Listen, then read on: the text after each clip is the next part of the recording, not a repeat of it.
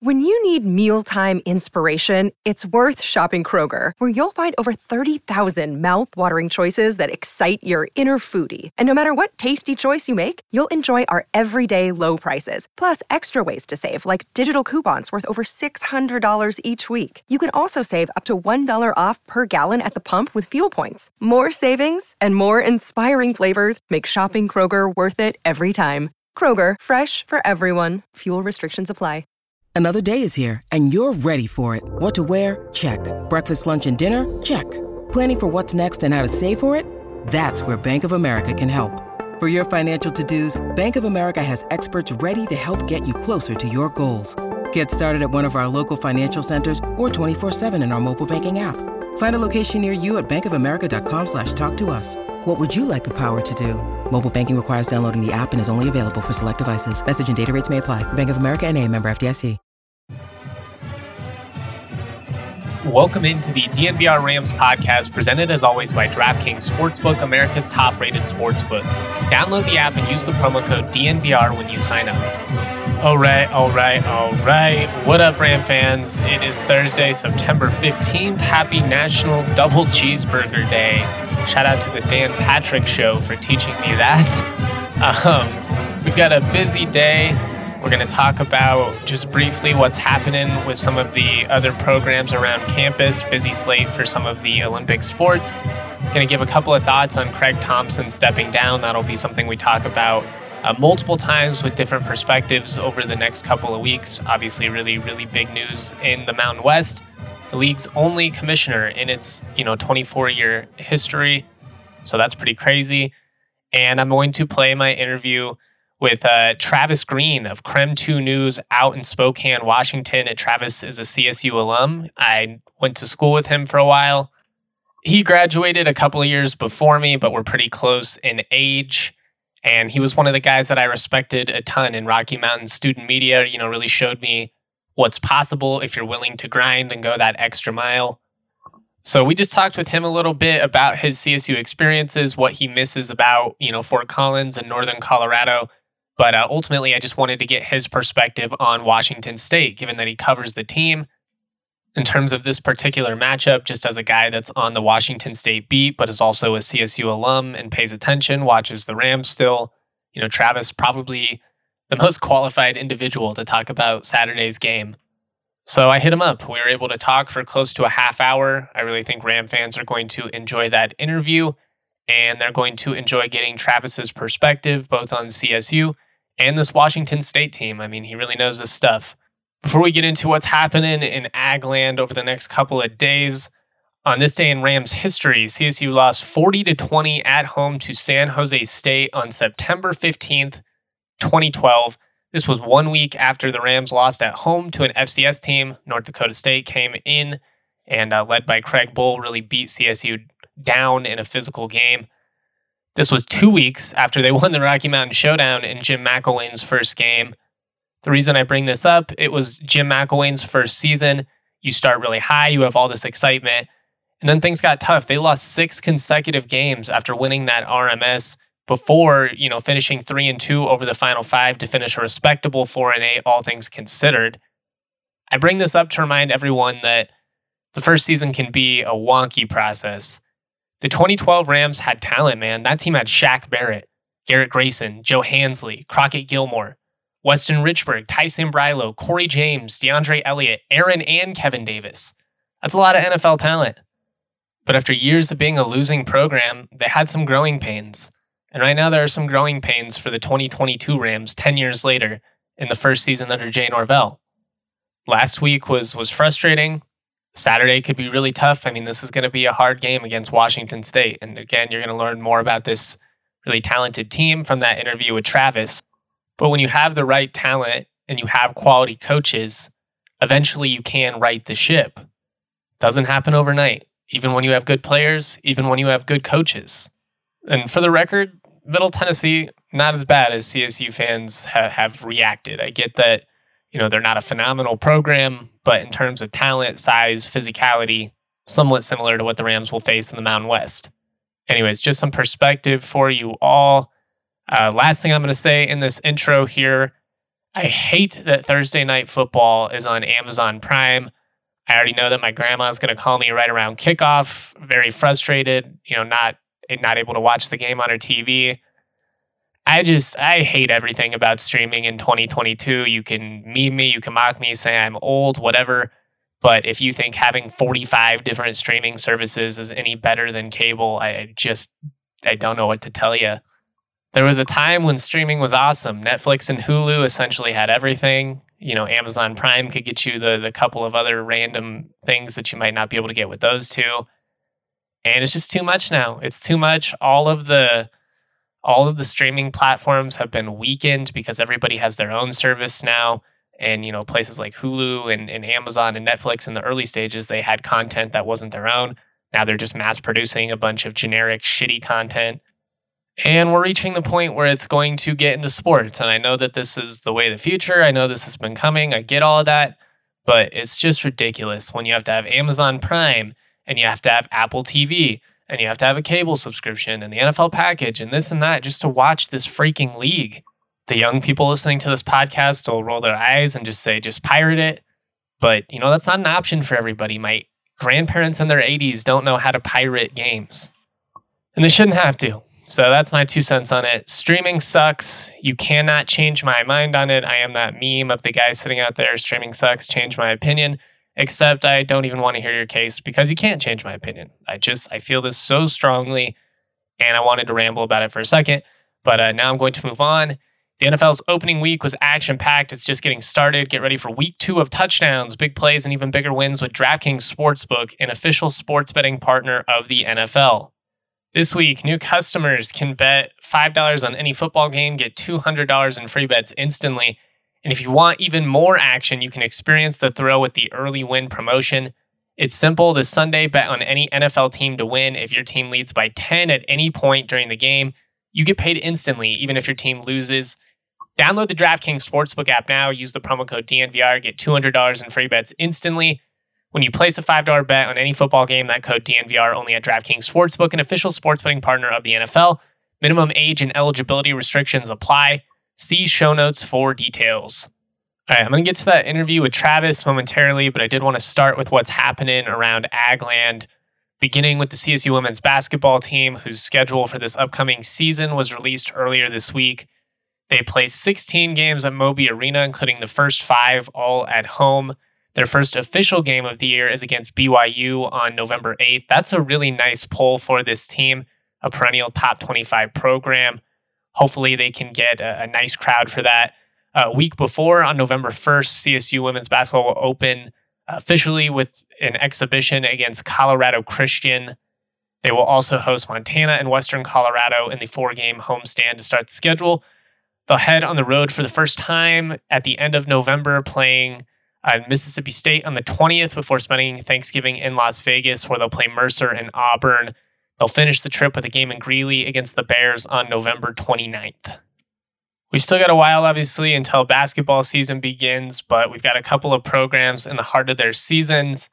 CSU Volleyball has a big home and home with Colorado this week, starting tonight. That it's Thursday and then Friday in Boulder. CSU currently six and three, while CU is seven and one. This is a big opportunity for CSU to pick up some key wins, or at least try to. The match will count as the annual whiteout game, and they'll be playing for the Golden Spike Trophy, which was introduced back in 2019. Since that trophy was established, each team holds uh, two and two records, so going for the lead in the series for that traveling trophy. Looking at some of the uh, all time info, their rivalry dates back to 1987, where CSU took the opening match 3 0 in Fort Collins. Since then, there actually have not been a ton of sweeps. Only 13 of 41 matches have ended in a sweep for either team. This will be the third season out of the last four that the Rams and Buffs have done a home and home series where they play consecutive match days with each team hosting one competition. I think it's a great way to do it. I think it makes it really intense, particularly if the first match is really close and that second one you know, it, feels like a playoff series almost. Uh, all time versus the Buffs in series, CSU is 25 and 16. They're 16 and 6 at home, 9 and 10 on the road. And Tom Hilbert is 15 and 7 all time against CU. Couple of more notes here from the press release. The CSU SIDs do a phenomenal job. Junior Karina Leber totaled 22 kills in CSU's five set win over ASU. That notched a career high for the middle blocker, who hit at a 571 kill percentage. The match against ASU was CSU's first five set match of the year. And in the dominant win over Evansville last weekend, six different CSU hitters added to kills for the offensive attack. That was great. As Tom, uh, Coach Tom Hilbert talked a lot about building depth and gaining experience during non-conference play. They will, you know, hope to build off of this trend again against CU. Another standout redshirt freshman, uh, Kate Yoshimoto, continues to be a young highlight in the back row. Again, this is from the press release. Game by game, she continues to lead the team in digs as she has put up double digit numbers in seven out of nine matches this season. The Libero passed up a season high 18 versus ASU last weekend. We'll see if those two can keep it going in a couple of really important matches against the Buffs this week. Always a fun time, usually really competitive matches. Go Rams, baby. Um, CSU women's golf, they will begin their 2022 23 season at the Badger Invitational this weekend out in Wisconsin.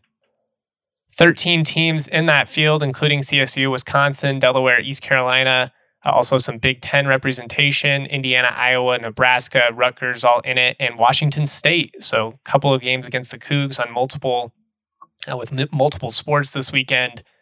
It will take place at University Ridge Golf Course out in Verona, Wisconsin. It is a par 72 course. Finally, CSU women's tennis is set to be in fall play at the Bedford Cup this weekend. That is at the Air Force Academy. It's a four day event beginning Thursday with doubles play. It'll be interesting to see if the tennis program can build off of what was a, really phenomenal year last year, a, really a historic season for the program. So, good luck to them in the uh, Bedford Cup as well. Go Rams. The last thing that I wanted to talk about before I play that interview with Travis Green, previewing Washington State, reminiscing about his time at CSU, I just wanted to give a couple of initial thoughts on Craig Thompson stepping down. Didn't really say much on yesterday's podcast. Uh, ultimately, and I've talked about this before, I think Craig Thompson takes too much hate from Mountain West fans. I think it's a thankless, really, really difficult position, particularly when you are the commissioner of a a G5 league. I, definitely think it's time for new ideas. I think a quarter of a century is a long time for anybody to be in charge of anything. And so I just think that in an evolving, you know, landscape for college football, it's it's time to get potentially some fresh blood in there. We'll see if they promote from within or if they end up, you know, going outside the conference. A couple of pros and cons from Craig Thompson. Obviously, losing Utah and TCU sucked, but you can't. I mean, what was he supposed to do? I think he I think he recovered pretty well, all things considered.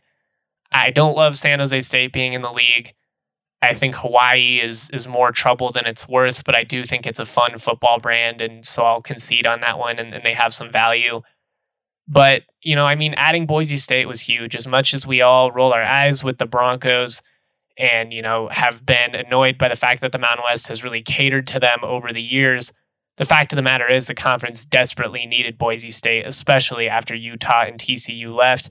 That could have been, you know, the death blow for a ton of G5 leagues. And the fact that they were able to recover and essentially stay, you know, close to as relevant, I would say not quite as nationally relevant because at the end there, Utah and TCU were legitimate top 10 programs. You know, it's it's it's been pretty good, all things considered. I know that football pays the bills, but I do long believe the Mountain West has failed to capitalize more nationally on their hoops brand. I think there have been a lot of times where this, you know, could have been outside of the the Big East, like the other major basketball conference. There was an opportunity to add Wichita State at one point. Maybe you could have nabbed Gonzaga in the early 2000s. That would have been huge. But I do know that that process is a hell of a lot more complicated than anybody, including myself, you know, makes it out to be when we're sitting here rambling, you know, just go add this school. It's, you know, they've actually got to bring more financially, but it's not worth it. At that point, you're actually taking away. It's, you know, kind of similar to, uh, similarly, got a little tongue tied there, to when the Big 12, you know, lost Texas and Oklahoma, and everybody was talking about how they should, you know, go, you know, poach some of the remaining AAC members you know, if, they weren't actually bringing more money, they would be taking money away from the current members in a conference that already makes less money than the power leagues. So that can be a, a bit of a tap dance.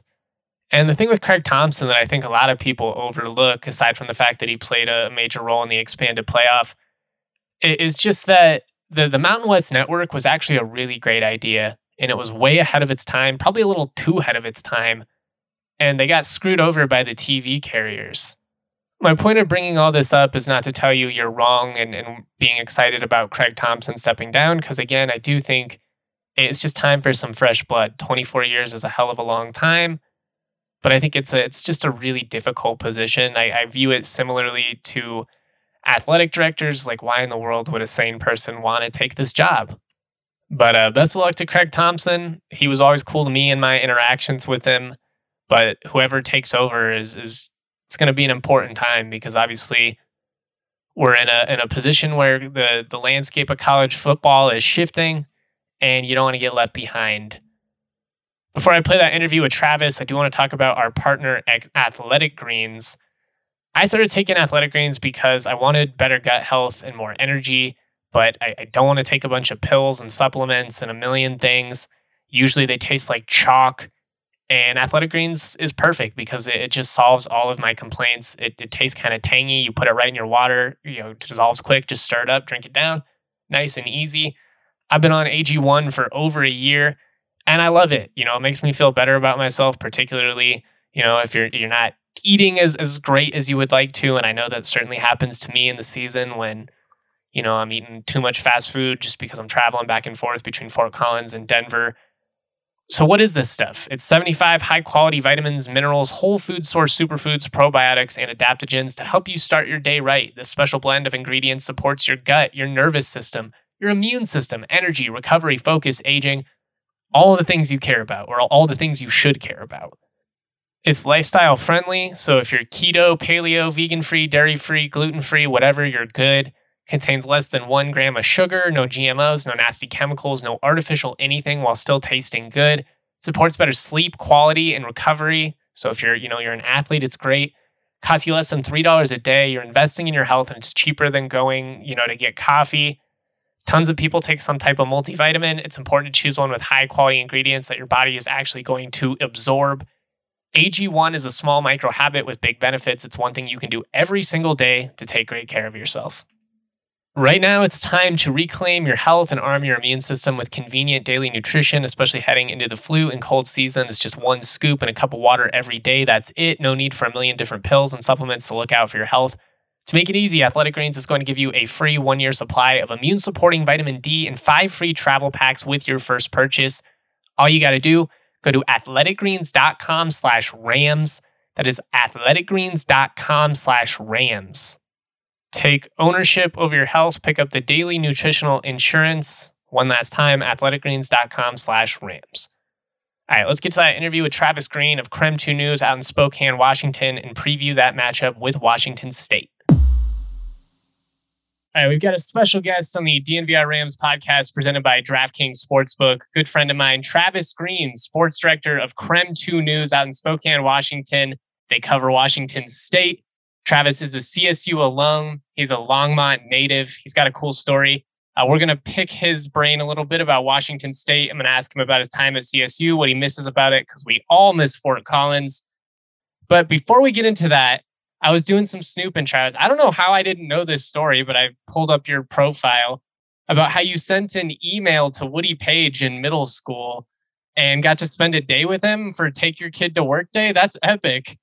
That's uh that's some good snooping there, Justin. Yeah, so I don't know. I was I was obviously small. I'm a short dude, as you know. So uh, being a professional athlete was kind of out of the realm of possibilities. I learned that pretty early. Not to say I was a bad athlete. I played varsity football and baseball, but I, I made do with what I had. But eighth grade, we had bring your kid to work day. It was like a big thing at my middle school. And my mom, um, you know, not going to hate on anybody that's a receptionist, very important job, and we all need you, just like my mom. But I was like, I don't want to be a receptionist. I don't want to go to work with my mom. Like, gross. So I was like, well, let me shoot for the stars because I watched Around the Horn every day after every single day was that was my routine. So I loved Woody Paige because he was the guy in Denver. So I shot him an email, um, you know, as an eighth grader, not really knowing what to expect. And he actually got back to me and said, sure, come to the Denver Post and you can be there while I record around the horn. So I got to go hang out with Woody Paige And it, it obviously made my year, made my day. And that's kind of what led me to get into journalism. I saw that side of it and I was like,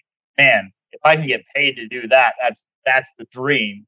And uh, sure enough, here I am doing it now. I've been doing it for like four or five years. So Yep. What was uh what was Woody like? I mean, he's one of the few like Denver media people that I've weirdly never, you know, come across at any point. Met Vic, met Vic Lombardi, Drew Goodman, all those people, but I've never met Woody.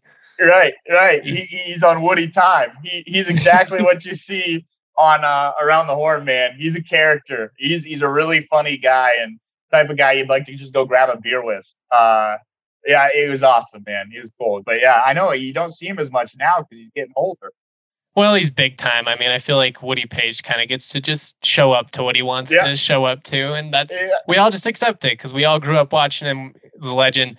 But uh, I just wanted to ask you about that. What a cool story! That's that's awesome, man. Yeah, it was fun. You uh, you obviously broke into media at CSU again. I'll pick your brain about that at the end. Uh, but I, I want to get your impression of Washington State. You're obviously you know, tuned in up there. It's, it's been an interesting start to the season. I would say from the outside looking in, you see them kind of, you know, barely beat Idaho, and CSU fans are like, all right, like, you know, maybe that game's not going to be that bad. Then they go on the road and they beat Wisconsin, and now Ram fans are like, what the fuck? Like, what are we getting into? so, uh, what's your impression of this Washington State team? I mean, what was the preseason expectation, and has that shifted at all after, you know, this big time upset?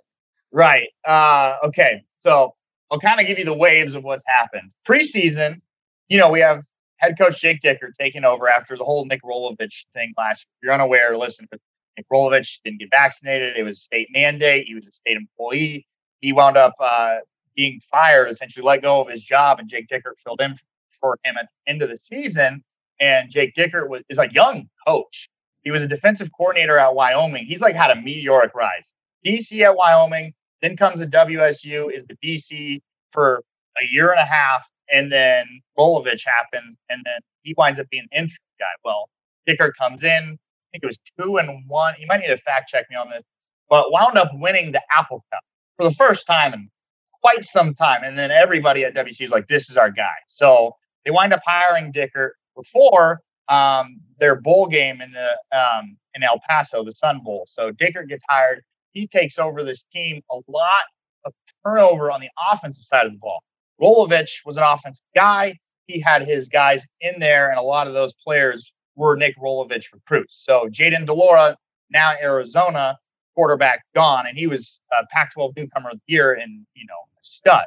So you also lose a lot of the offensive line from last year. Abe Lucas, one of them, drafted by the Seahawks third round, and there a couple of other guys wound up leaving front line that were really important. So heading into this season, the big question was how's the offense going to be?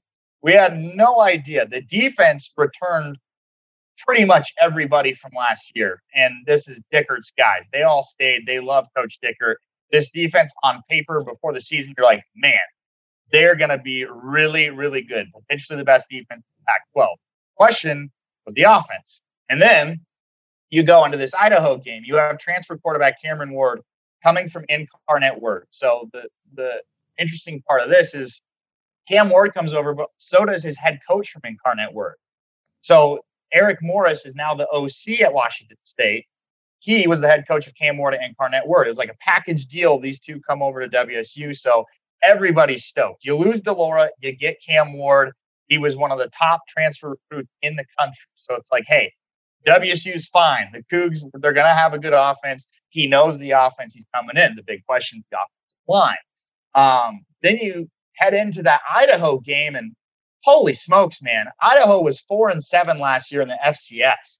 Um, I don't want to ramble too much for our Ram fans here. They have a new head coach, Jason Eck, that came over, and he's really turned the program around. They look fantastic, almost beat Indiana. But you go back to that week one, the Battle of the Palouse and WSU, you're like, whoa, this might be a rough year. Like, got down to the line with Idaho again, four and seven last year. And the offense really, I'm telling you, Justin, I was on the sidelines. They it seemed like they ran three plays the whole game. That it seemed screen, slant, or run the ball. That's all we saw against Idaho. And I'm sitting there thinking, like, this is to be a rough year because the offense just can't do anything. It's too much pressure on the defense. Then you fast forward to Wisconsin and they pull off this upset in a completely different offense. And they played exactly how they need to. Let the defense be that great defense. Offense, don't don't turn the ball over and just maximize what you have. And goodness gracious, I don't even know what to tell you what we think of this team because week one, we thought this is gonna be a rough season. Week two, it's this is a top 25 team. So I don't know what team we're gonna see against Colorado State at this point. I'm gonna be honest. That's about how I feel. I mean, I, I recorded the the Washington State Wisconsin game. I went back and rewatched it. And one of the things that stood out to me, and, and this makes sense based on you talking up their defense, based on what Norvell has highlighted as well, that's a really physical defensive unit. They're athletic, they're fast, they fly around. And they actually added a, a former Norvell player in Daiyan Henley at, at linebacker, mm-hmm. transfers over from Nevada. That guy's a stud. You know, all the CSU fans are like, we got all the Nevada guys. Not all of them, apparently, because Daiyan right. Henley is a freaking stud. Oh, he's looked really good in their first two games, too. So he's been huge. And now, when you talk about the CSU game, I, obviously, as an alum, watch as much CSU as I can. I had an opportunity to watch last week. And that offensive line, I know they're dealing with some injuries, but they got eaten alive by Middle Tennessee State. Now, you're going to go up against the Cougars, who have Brennan Jackson and Ron Stone Jr., who I think both are NFL caliber defensive ends. Yikes. Clay Millens, it, he might take a beating this week. Yeah, it's going to be interesting to see kind of how the staff is able to adjust. They're trying to figure out different combinations. I mean, anytime you lose your starting left tackle like 48 hours before a kickoff, that's brutal. Then you lose your right tackle in the game. That was not a great scenario. And on top of that, Middle Tennessee blitzes about 80% of the time. So it's just kind of like a recipe for disaster. I asked Norvell about Washington State. I was like, obviously, Middle Tennessee, they were a high pressure unit. We knew that going in. I was like, is what is your assessment of Washington State? And he's like, traditionally, they don't bring as much, you know, pressure. It's a lot of man coverage, but that makes sense if you have a defensive line that can really disrupt. You don't have to blitz. They're going to get after the QB anyways. Exactly. That's exactly what I was going to say when you brought that up. They don't have to. This defensive line is so good at getting to the quarterback that they have the luxury of let's play man to man or let's play a little zone. And the thing about this defense is the secondary's really darn good too. Really good. You got Pac 12 honorable mentions there. Armani Marsh. Now, here's the thing Derek Lang Jr., he might not play against CSU. He's their number one guy. He's their, hey, go block someone down for us. Right now, he's questionable. That's what I read today. So um, we'll see with that. But that's exactly how it is. Like you said, they they trust their guys up front. They don't have to send pressure. So uh, that's the added tricky part. I mean, Millen as a freshman, obviously more pressure might disrupt him. So maybe WSU will bring some more pressure, but they don't have to. They can they can just run with four guys and they'll get to the quarterback regardless. It's one of those where I'm like, I feel like if I'm a defensive coordinator and I look at what Middle Tennessee did to an extent, I'm like, well, why wouldn't I do that? It clearly overwhelmed them. But then you look at the, the lapses they had in coverage in the third quarter where the passing offense comes storming back and you're like, oh, well, that's if you don't have to, that's why you don't blitz 80% of the time. So I, I don't exactly. think Washington State will, will do that. You mentioned some of the defensive standouts. Um, we you talk, talked about Cam Ward a little bit. He was obviously a really highly touted recruit. How would you describe his game? I mean, he's you know very very accomplished before coming over. Does make the jump up, obviously from the FC, FCS to the FBS dual threat guy a little bit. Like he's got some escapability yeah. to him, but I wouldn't necessarily call him like a dual threat quarterback. Um, I think he's looking more right. to stretch the field vertically. But what's your just what's your impression of him since he's come over? Right, and it's interesting because you know when you read all the recruiting and you hear about all that, the whole thought process was he was a dual threat guy coming over. But now seeing him in person, he's not necessarily the fastest guy, but he's got speed, if that makes sense. Like he's not slow. He's not a pocket passer he can scramble, but he's not really looking to run the ball. He's keeping his eyes downfield the whole time. If he's scrambling, it's to buy time and look downfield. Um, not the strongest arm in the world. He doesn't have a rocket arm, but he's been very accurate and he doesn't make bad decisions. He doesn't turn the ball over. So that's the thing with Cam Ward. You're not going to see some like eye opening, oh my God, that was an incredible throw, but he's going to make smart decisions and they typically like to do shorter passes. But last week they did take some shots against Wisconsin that worked. Um, so really, just a game game manager that can do some spectacular things here and there is how I'd best describe him. I'm trying to think of a comp off the top of my head. And can't really think of one like a slower Russell Wilson. Like That's, I actually, you know? I, I kind of I like the comparison. I mean, similar style just in terms of like he's not fast but he can make you miss. He's slippery. Uh, i don't right. know like you've certainly seen him a lot more than i have but just kind of based on some of the stuff i watched you know coming into the year just knowing this game and then seeing the, this last matchup. He's interesting yeah. though. That's that's huge that they were able to bring him in losing de Laura because like you mentioned that's a guy that really lit it up and that was you know probably one of the bigger losses in the transfer portal this season yeah, that was that was big time for Coach Dickert to get him in. Uh, the thing about Ward that I will kind of say, he does have the ability to make some throws that you're like, how how the hell did he just do that? He's got you know the Mahomes side side pass. It was in spring camp. Our first couple times seeing him, he had like a defender in his face, and he made a little to the side throw, and we all looked at each other, all of us in the media, like, oh, okay, he can do this. So he does have his moments where you're like, okay, I, I understand why he was such a highly touted prospect. You're a really unique perspective to have on this podcast, given that you are a CSU alum. You're you're literally probably the only person I could have brought on that could give, you know, like actual analysis on on both teams, just in terms right. of how much you've seen Washington State, and then you know going back and watching CSU. We all know the O line's been a mess. I mean, if yeah. If they don't clean it up, they're not going to have a chance to even be competitive in this one. From Washington State's perspective, how does this game go wrong? Where could you see this potentially, you know, like being an area where CSU could exploit, I guess would, would be the way that I should have phrased that question. Where where can CSU attack Washington State? So I go back to the Idaho game, hundred percent. Because this is the same situation. CSU's underdog.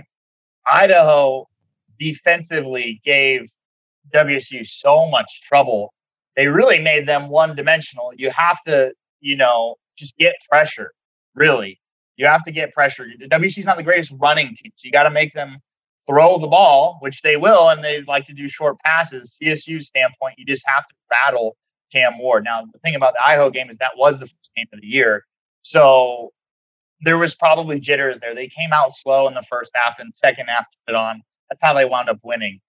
You gotta somehow get them sleeping on CSU the way they I I don't want to say they slept on Idaho, but they slept on Idaho. like, it's really natural. Did. I mean, you just yeah. see it like like the coaches and the players, they say all the right things in the interview. You know, we take this exactly. opponent as seriously. But when you're when you've got the trip to Wisconsin looming in week two, it's different. It, it's just different. Exactly. So CSU, they're gonna have to just come out and have a hell of a first half. That's the thing.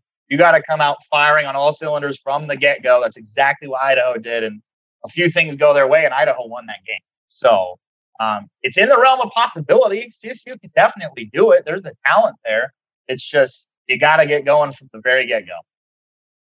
It's going to be interesting. I think it's a fun matchup. Um, probably a game I felt better about just in terms of CSU being competitive in coming into the season than I do after the first two weeks, but that's more just about the state of CSU's offensive line. We'll see what kind of adjustments they can make. Yeah. They got I, something going in the second half. I mean, no, and that's the thing. That it's, it's, good to see. Yeah, like they didn't yeah. lay down. Um, but you could probably speak to this. I mean, just being an alum, it just feels like Ram teams, especially like post Jim McElwain, mm-hmm. have not responded to getting punched in the in the mouth well. They just kind of have crumbled. And that was one of the things that Norvell talked about after practice today. Is like this has just been a cursed program for a while now. You know, I don't like the body language guys hanging their heads. He's like, that's you know probably the biggest thing they got to change in that locker room is just it. It feels like a losing culture, and like they almost have expected right. to lose, and it like it just compounds like year after year. Hundred percent. It seems like things go wrong, and then it's just a tumble effect. You know, dominoes falling. It's like, okay, game's not going our way. We're losing now. And the worst part of that for CSU in this matchup specifically is Dickert was a coach at Wyoming. He was the DC there.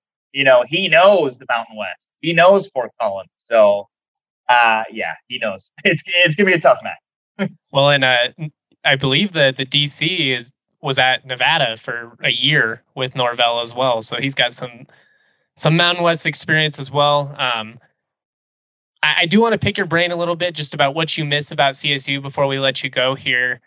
You, you graduated in 2016, I believe. Yeah, uh, I was uh, the old victory lap, so I had an extra semester. So December. Oh yeah, I, I, had to do that too. That's it's all right. it's, it's part yeah, of the extra, process. An extra semester in college, I'll take it. I shoot, I'd pay to go back now.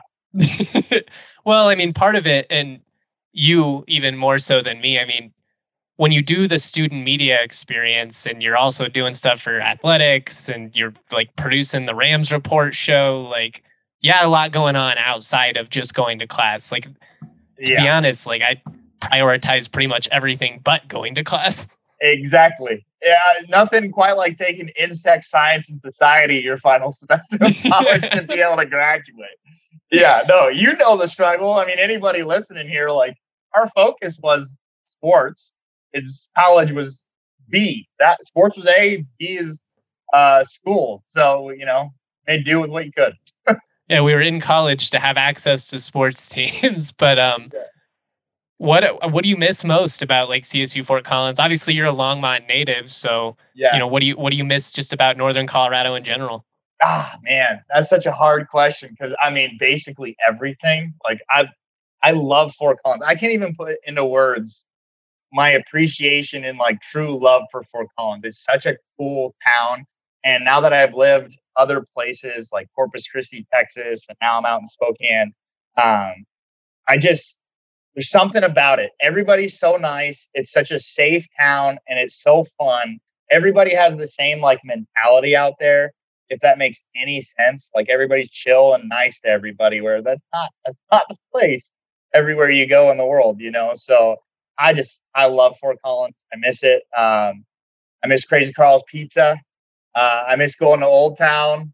Um, I don't miss going to Rec Room now that I'm older. That that's that's bad news these days. But it was a good time. I just miss everybody out there too, man. It was a fun, such a fun college experience. And I didn't even start college at CSU. I started at UNLV and transferred after my freshman year, and just the best decision I made in my entire life, like hands down when was the last time you were on campus? It's it's changed quite a bit. I mean, that change was happening while we were on campus, obviously, but like right. the last five six years, it's insane. I know. Uh, I was actually on last summer, so before I had a little time in between my Texas job and the Spokane job because of the pandemic. Nobody was hiring sports TV guys, so I was at home living with mom. You know, living the dream at the age of twenty what was I, 28, 27, living with mom. So I went up to Fort Collins quite a bit actually that summer and I went on campus. Holy smokes, it brought back so many memories, but also it's different now, you know? Um, they're going to get a new Clark, Justin. Can you believe it? Hell is officially frozen over at this point. Like I, I, I thought we would get a new. I thought they'd replace Moby before they replace Clark. Like it just, yeah, that thing survives everything. It could survive a nuclear bomb strike. I'm convinced of it. Asbestos and all, I'm sure. Yeah, I mean, I'm not sure that people should be in that building, but they have been. I mean, nothing stopped it. Builds character, you know. It builds character. Nothing like wandering those halls. All right. So you transferred in after your freshman year. What year would that have been? Would that 2015? So, 2013, I was on campus at CC. So I was at UNLV the year they had, um, why am I blanking on the name? Anthony Bennett. So they they won the Mountain West. That was your Pierce Hornung and all the guys at CSU where CSU was so good that year. Yeah. So I, I was in Vegas for that. Unfortunately, I wish I was on campus for that. But I was at CSU obviously for the Garrett Grayson, Rashard Higgins, worked in media for all those those, those glory years of McElwain. Well, the reason I bring that up is because I interned for McElwain, uh, just like on in the office working for the director of football operations, Tom Ellers. I'm curious, what was McElwain like from your perspective, like the student media side? What was he like to interact oh. with? And I worked with him on the Rams report. So the show that's on Root Sports. So I was with McElwain all the time, man. I loved Mac as a he treated me well. I, you know, you see coaches sometimes they're not the nicest guys. That just football guys. I mean, you probably relate, Justin. Coaches are intense. I've been around a few prickly ones. McElwain was fun to work with, man. I, I don't want to say Michael Leach esque, but his press conference were, were always pretty fun during his era. And working with him on the Rams report, you know, he was always nice to me and would joke around with me. So I, I enjoyed that. And God, what a time to cover. You know, I, that was like my first year covering uh, CSU with CTV, and how spoiled was I? Th- those teams were so fun. Oh, that that whole run. I mean, it feels like forever ago now. But did uh did McElwain have a nickname for you? That was like his thing. He had a nickname no, for everybody. I know he didn't. I didn't know if he ever knew my name. But then one Rams report day, uh, he said to Brian Roth, "Love that guy." Uh, he said, uh, "Has Travis ever asked you for any advice?" And Brian cracked a joke, like because I, I, heard it all. They didn't know I could hear it. So Brian was like, "I don't know if he wants to be me in the future." So he did know my name. That's cool, man. I uh, I wore a Peyton Manning jersey one time, and then he called me Peyton for two and a half years. so I was like, it works. At least at at least I had something that he like recognized me for. Yeah. And then he like he switched it up for a little bit because I had a Tulowitzki jersey. So then for a little bit he was calling me Tulo, but then he was like, I like Peyton better. So we went back to that. Very weird guy, but that's interesting. Right, I, he did do that to remember people, the nicknames. It was it was literally everyone. Like it was yeah. nobody. I don't think I ever saw him refer to anybody by their actual first name. Um, not even his kicker. He would not, call him kicker. Not. You remember yeah. that? Yeah. yeah. what was your favorite CSU sports memory? Oh man, that's a really good question. Really, really good. Uh, I mean, for me, going to the Vegas Bowl was pretty fun. I mean, that wasn't the outcome anybody wanted.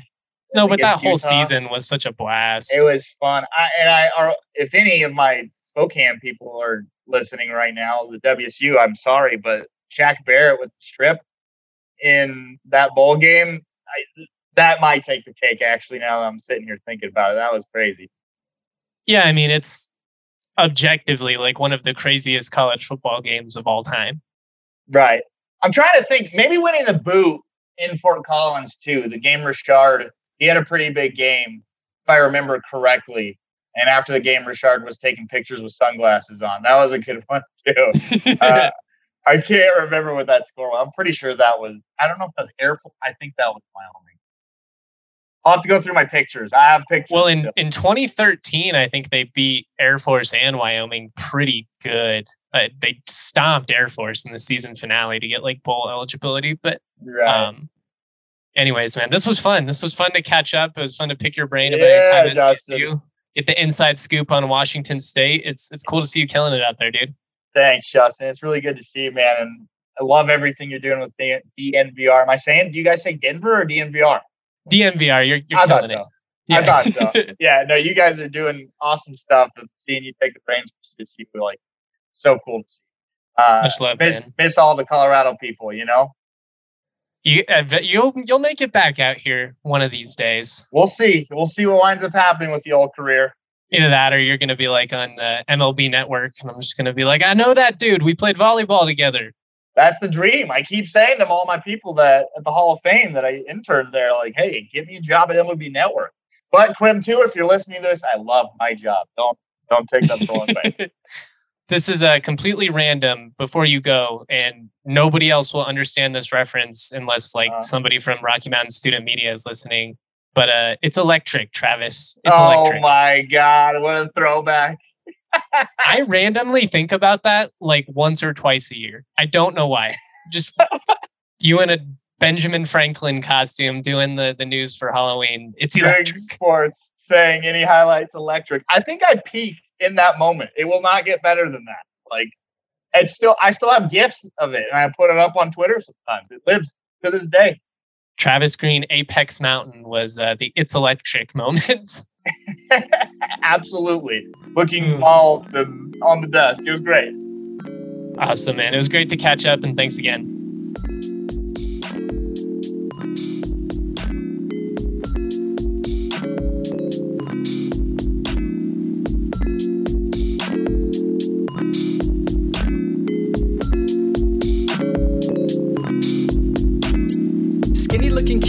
Off khakis, wearing graphic tees, feeling way too trendy. Raps that kill. Oh, I'm deadly, primed and ready like machetes at a deli in New Delhi. Feeling scummy like Martin Shkreli. Turn jam into jelly, then drink it like juice. But water's the truth, so I sip on that too. Skinny looking kid with no car keys, like the only thing I drive is RCRV's got the stash like Steve Harvey. Oh, I'm gnarly.